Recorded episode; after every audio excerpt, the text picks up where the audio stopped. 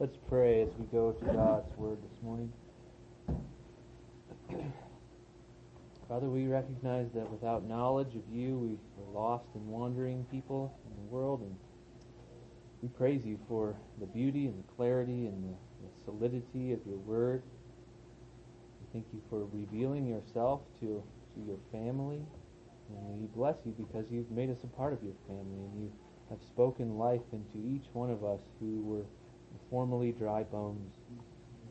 I pray that this time now would truly be a, a service of your word to nourish and strengthen, and grow those those muscles and sinews and ves- vessels of, of the new man that you've made within us, God. Uh, teach us to stand firm in true grace that you've given to us. And let us let's not stand on, on feeble platforms of those temporary fixes that we we are distracted by, but may we be ever satisfied by the present streams of living water, never enticed away by the, the mirage of false graces, but give us peace in Christ. Amen. Let's stand and read God's Word. 1 Peter 5, 12 through 14. By Silvanus, a faithful brother as I regard him, I have written briefly to you, exhorting and declaring that this is the true grace of God. Stand firm in it. She who is at Babylon, who is likewise chosen, sends you greetings, and so does Mark, my son. Greet one another with a kiss of love. Peace to all of you who are in Christ. Amen. This is God's word. Please be seated.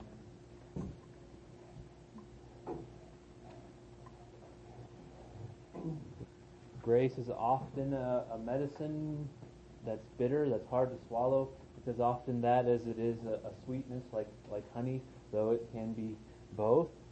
Uh, Habakkuk was confused by this reality. He cries out to God in the beginning of Habakkuk, O Lord, how long shall I cry for help and you will not hear? Or cry to, to you violence, and you will not save? Why do you make me see iniquity, and why do you idly look at wrong? Destruction and violence are before me, strife and contention arise. So the law is paralyzed, and justice go, never goes forth. For the wicked surround the righteous, so justice goes forth perverted. So you can hear the exasperation in, in his voice to God. What gives here, God. This doesn't make sense. I love God's response in verse or chapter, uh, verse five of chapter one. Look among the nations and see, wonder and be astounded, for I am doing a work in your days that you would not believe if told. So in First Peter, we have encountered quite regularly this counterintuitiveness of the glory of suffering with Christ. And we come today, bittersweetly, for me at least, to this final passage in the book. And here in this passage, Peter exhorts us one last time to stand firm in what he calls the true grace of God. True grace of God. This true grace of God often runs upstream from what we would identify at first blush as being grace many times. But God's grace is true grace. And it is the pure grace which flows from his eternal love and pours down on those who are in his family. So Peter's purpose as he closes the epistle is to direct our attention to really the meaning of the book of, as a whole, that is God's grace. And God's grace is true grace. And that grace is the soil in which the true, true Christian is to take root, to stand firm. So as Peter describes the purpose of this letter, uh, he begins here with this interesting kind of tidbit of information. And I love this about the letters of the apostles, that you get these little uh, glimpses of the, the personal realities that were the undercurrents to the, to the letters that they were writing. And these are the things of which God built his church. And so he begins in verse 12, By Silvanus, a faithful brother as I regard him. I have written to you briefly. So Silvanus is also known as uh, Silas in the New Testament. It's the same man. He was a central figure, really, in the early church. Uh, he was a member of the, the apostolic band that traveled around the Mediterranean region tr- propagating the gospel. Uh, he was uh, with a fellow brother named Judas in the book of Acts. He and Judas were prominent leaders, bringing the gospel, delivering messages uh, to the people. Uh, Silas is, is also known as, kind of well known as the man who sang hymns in prison with Paul. And it's interesting, I don't ever think about this, but the letters, both letters to the Thessalonians, were co authored. It begins, both of them, by Paul, Timothy, and Silvanus. And now we read here that he also worked with Peter. And so we're, we're only given a glimpse of, of this man, Silvanus in history, but we know enough to know he labored hard in the kingdom and enough to know that I would look forward to talking with him on the other side. I'm sure he has some good stories. Uh, but Peter here clearly highly esteems Silvanus as he calls him a faithful brother. Which kind of brings us to a question that's kind of debated amongst scholars is what role did Silvanus play in the transmission of this epistle? Peter's commendation of him here as a faithful brother is similar to those of Paul when Paul is commending the, the people who delivered his letters uh, as couriers. And as I understand, an ancient courier is much more than a mailman. He was somebody who served as kind of a representative of the person sending the letter. So it would seem that Peter's commendation may have the effect that that if Peter was the courier of the letter, he would be uh, building trust in the recipients. That's why maybe why he says he's a faithful brother. Uh, so he may have been the, the deliverer of the letter. Uh, more than that, though, traditionally it's been pointed out, especially by unbelieving scholarship, that the Greek in, in 1 Peter is too refined for a simple Galilean fisherman. Uh, which is actually a point that has received some solid scholarly pushback that he may have been able to, to write that well this late in his life. Uh, but the traditional answer to that, that question is, well, Silvanus was obviously Peter's amanuensis. He was the scribe. Peter dictated the letter, as, and Silvanus wrote it down, uh, which to me is a, a, very probable solution. And it's very possible he was both amanuensis and courier with this letter, and really we'll probably never know exactly the role uh, Silvanus played here. But if there's anything I think that's to be gained by way of practical application from Peter's commendation here, to me it's this. It's that neither God nor his apostles transmitted truth via cold, dry, textbook flavored data compilations. These were real people in real life relationship with each other, dealing with situations, and God used them to write and to transmit this letter to, to Asia Minor. And it's amazing. It's a wonder of all wonders. Here we sit in New Castle 2,000 years later, 5,600 miles away, poring over the same letter, trying to see what God has for us. He could have spoken more directly. God could have, and occasionally through history he has, uh, rarely. But in his providence, he chose to have men, regular men, speak from God as they were carried along by the Holy Spirit. We read in 2 Peter. So that's why we approach this letter, this, this letter from one obscure ancient fellow to a, a, an obscure group of people. We approach this letter with the reverence that we do. And we receive it not as the word of men, but as what it really is, the word of God. When God carried Peter along through the Holy Spirit, Peter saw this need to exhort, to testify, to declare to these people in Asia Minor about the grace of God. And that's what we read here. It says that he was exhorting and declaring that this is the true grace of God. Exhorting and declaring, or I like better the translation exhorting and testifying. I think that's a more accurate word, testifying.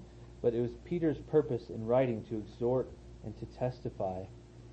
And he wrote to exhort the saints. Exhorting means simply uh, to call upon, to do something, to implore, uh, to animate, to encourage action. There are many exhortations in this letter exhortations to believe, to think, to hope, to do one thing or another. These exhortations of Scripture call us to live out the doctrine that we believe. And Peter, time and time again in this letter, issues a passionate apostolic imperatives in order to animate godly living. And these imperatives are, are not the mere opinions of man, but the very commands of God we are to live in obedience to. So, the call to hope fully in the coming of the grace of the Lord Jesus Christ is a command. You're to do that. To suffer for the good is a command. To cast off the flesh. To be self-controlled and sober-minded. All of these commands are things that the Spirit-born Christian is both called to obey, but also enabled to do, to live out as regenerate people. Peter does not command these things out of a mere pleasure of flexing his apostolic authority. These are meant to encourage and to support the Christian who is enduring suffering. So I kind of think of the exhortations of Peter a bit like a general on the battlefield. These are the things you must do to counter the attacks of the enemy. But also, not just like a general, but also like a father giving instructions to his child know, I think of maybe a college age child who's frustrated and confused by the difficulties mm-hmm. of the world. The father instructs him, he teaches him. These commands are meant to act, function in that way. So these commands of the Bible in 1 Peter are for the regenerate man, truly for our benefit and for our encouragement. Psalm 119 or Psalm 19 says, "The law of the Lord is perfect, reviving the soul. The testimony of the Lord is sure, making wise the simple. The precepts of the Lord are right, rejoicing the heart. The commandment of the Lord is pure, enlightening the eyes. So exhortations and commands, sometimes we feel weighted down by them, but we ought not to. Therefore, are good. He also says here, he uses the word declaring, or I said testifying. I prefer testifying which means to bear witness to or to attest. And most often this word is used in the New Testament of a testimony by a person who has had direct personal experience with the thing they're testifying about. 1 John 1 is a great example of this. John says, That which was from the beginning, which we have heard, which we have seen with our eyes, which we looked upon and have touched with our hands concerning the word of life, the life was made manifest, and we have seen it, and we testify to it. We've seen how Peter's life experiences have played into his theology throughout this epistle. Everything from his time with Jesus, hearing him teach, uh, to Satan asking if he can sift Peter like wheat, to his denial of Jesus, uh, to the restoring call of, of Jesus to shepherd the sheep, and his continued suffering and proclamation of the gospel. All of these experiences produce in him a message which bears witness to the true gospel, testifies. Now, we as Christians love testimonies. Uh, some groups of Christians love them maybe a little too much. But it really is a profound joy to listen to a believer bear witness to what God has done in their lives. Everyone from somebody like me who's been a Christian for they were a child to the most radical conversions are all wonderful stories and testimonies of the things that God has done. How much better then to hear Peter, who knew the Lord himself, who walked with the Lord and heard him teach and was commissioned by him. He writes here pastorally as a man who knows personally the blessedness of being born again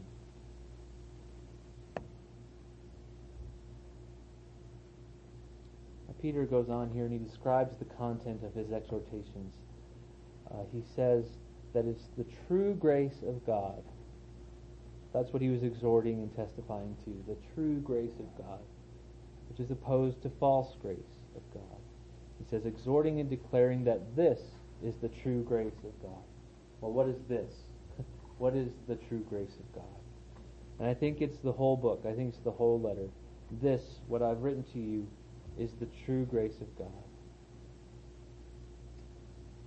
And this true grace, as I, as I opened with, runs counter to what any natural man might call grace. In the book of First Peter, especially, you know, perhaps we'd call freedom, freedom from pain grace, or comfort or worldly satisfaction might be seen as grace. But I don't know that we would naturally be inclined to call persecution, or suffering for the good, or malignment or ostracization, or living as outcasts and exiles and strangers in the land, would we call those things grace of our own accord? But these things are grace. They're true grace. Peter here in this book has placed before us this great banquet of grace, and it's all grace. It's not as though the Jesus parts and the glory parts are the meat of grace, and the suffering parts are the bones of grace that we cast off. The whole letter is grace. Because in suffering, we join with Christ and we join with the household of faith, and our own faith is tested to our good. And as we've seen so many times in, in this letter, a view to true grace is always forward looking. Our present circumstances are not necessarily the litmus test of grace. It's in letting the sure hope of our glorious future define what we are today. That is grace. Now, I've tried to come up with a way to summarize the whole book as saying, this is grace, and you know, you can write down the doctrines and put the little verse number beside it, but that's hard to pay attention to, I'm aware. And so I've written a creed, and I ask that you not read it aloud with me. I won't ask you to read something you've never read before corporately. And I, it's been made clear to me even through our study this morning in Nicaea, you don't just make a creed. So don't take this as, as an ecumenical creed. This is something I whipped out to try to make sense of the whole of 1 Peter to say this is grace. When Peter says this is true grace, this to me kind of sums it up. So, we believe in God's election of a particular people unto himself. We were once, who were once not a people, but now we are a people.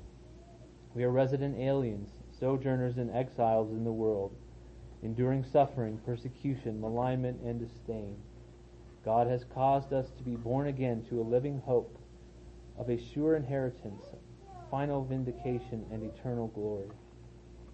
Our Father has taken us from our natural family, futile and ignorant, slanderous and idolatrous, and adopted us as his own children, who are privileged heirs, ransomed by perfect blood, brought to life by a divine word, individually living stones, corporately the spiritual house, a chosen race, a royal priesthood, a holy nation, a people for God's own possession. We are united with Christ. His death is our death. His resurrection is our resurrection. His glory is our glory. We follow in the footsteps of our dear elder brother, whom, though we do not see, we love. Learning to be holy, love the brethren, grow up into salvation, mortify the flesh, to be free to submit in citizenship, vocation, and in the church and in the home, to suffer for righteousness' sake, be self-controlled and sober-minded, and resist the roaring lion, eagerly anticipating the grace which is ours on the day of revelation. This is true grace. In it we stand firm. So I hope that despite the typos and so forth and the weakness of my own skill in writing, I hope that that summarizes something of the sense of true grace as Peter sees it here, as he says, this is true grace. And, and if we have this identity of being a part of this family of God, no suffering, no devil, no mocker will ever be able to shake the hope of the saint firmly rooted in that identity of being a member of the family of God. Because we are members of that family, the family of God, we love each other.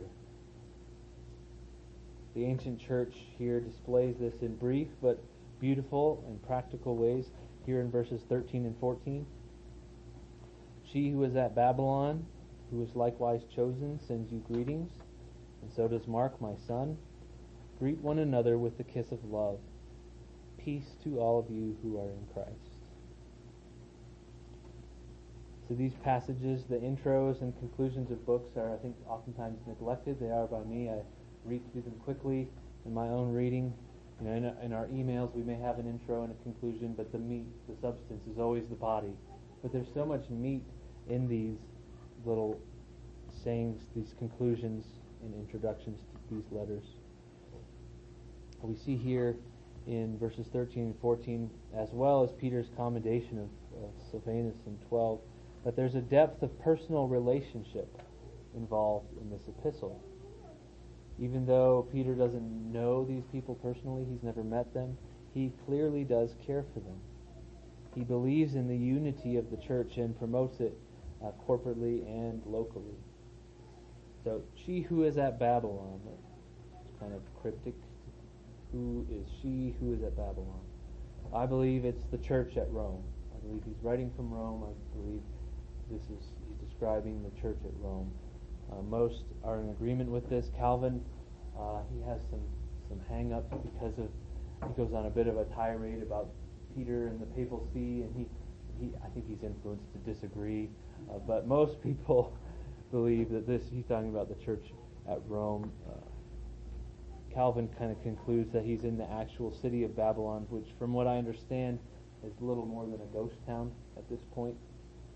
So it's more likely he's using figurative language, speaking of this, um, and this is a good way of thinking of it, speaking of the capital of the kingdom to which the people of God find themselves exiles.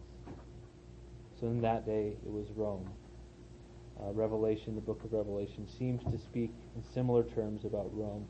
But it's truly amazing, and I think it, it can't be a coincidence that Peter begins the book and ends the book with exilic language he begins to those who are elect exiles of the dispersion. Here at the end, to she, she who is at Babylon greets you. And this theme of exile runs through the book. In the, in the middle of the book, he says, Beloved, I urge you as sojourners and exiles to abstain from the passions of the flesh. And the theme of election, notice he says, she's chosen like, like you are. This theme of election goes hand in hand with the theme of exile. The beginning of the book to the elect exiles. Here in the middle of the book to a chosen race. And then here at the end, she who is likewise chosen. So the church at Rome is a member of that same chosen family in exile as the churches of Asia Minor are. And this is very much like God's dealings with Israel. Israel went into seasons of exile and these seasons were often cause for despair. How long, O Lord, you hear you hear them crying out to God, don't you hear how the nations are saying that you have abandoned your people?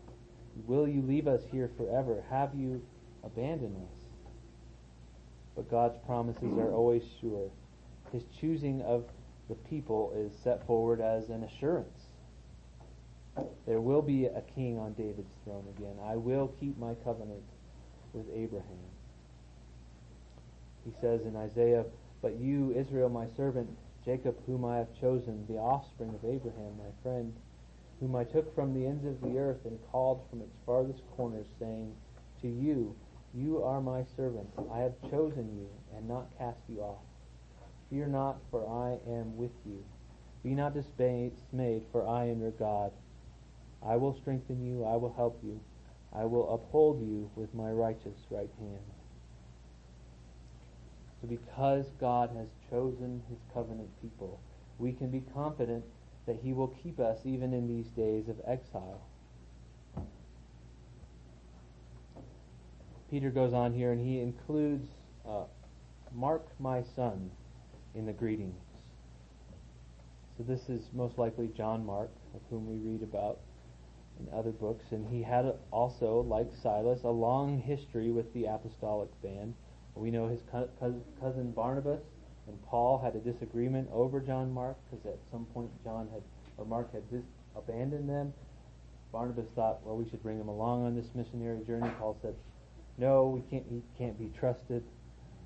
So they split ways. Barnabas and Paul split ways. Barnabas took Mark. Paul took Silas. But by all accounts, Mark vindicated himself, at least before Paul. Paul, writing later in his life, said, Mark is very useful to me for ministry. So bring him along, is what he said. He also, Mark, was involved with the ministry of, of Peter, as we see here, and it's thought by many that Mark's gospel, the gospel of Mark, is really Peter's gospel. Peter proclaimed, Mark would follow and listen, and he is the one who recorded Peter's recounting of the gospel. Uh, it's also speculated, it's kind of funny, you, you, remember at the end of Mark, the young man, when Jesus was being arrested, and his robe gets torn off, and he sprints off in the nude. Some speculate who would know that except Mark himself, because mm-hmm. perhaps it was him as the young man, but we don't know that for sure. Uh, but Mark, like Peter and like Silas, is interested in the goings on of the church in Asia Minor. He cares enough to say, hey, throw my name on there. I greet them too. I find those types of greetings encouraging. That, that the church is composed of living, breathing people who are spread across the globe. You know, there's congregations I hold dear around the U.S., some of whom I've met, some of whom I don't know very well. You know, think of congregations in Colorado Springs, Montrose, Lyman, Roswell, Wetmore, Cañon City, Pueblo, Tucson, Ball Ground, Georgia, Leroy, Minnesota, around the world, people I don't even know I care about. What a delight and encouragement to know that these fellow chosen exiles, sojourning as we are, are all around the world. I got to thinking, wouldn't it be so encouraging if one of these congregations that I mentioned just sent us a letter of greeting? Would we not be encouraged by that? I would be inclined to read it aloud in the service. Perhaps we should do more of that type of thing. The universality of the church lived out is a cool drink of water to the beleaguered sojourner. And this is also true within the local congregation. Peter says, greet one another with the kiss of love. Now, unless you want the cops called, I can't recommend trying to lay one on your brother or sister. Uh, the kiss of love, or as Paul calls it, the holy kiss, was a customary greeting in those days, perhaps akin to our handshake. Uh, but the church, from what I understand through the years, has had some problems because they've tried to formalize this element within our liturgy uh, to the point where it became kind of little more than a ritual and much more of a problem.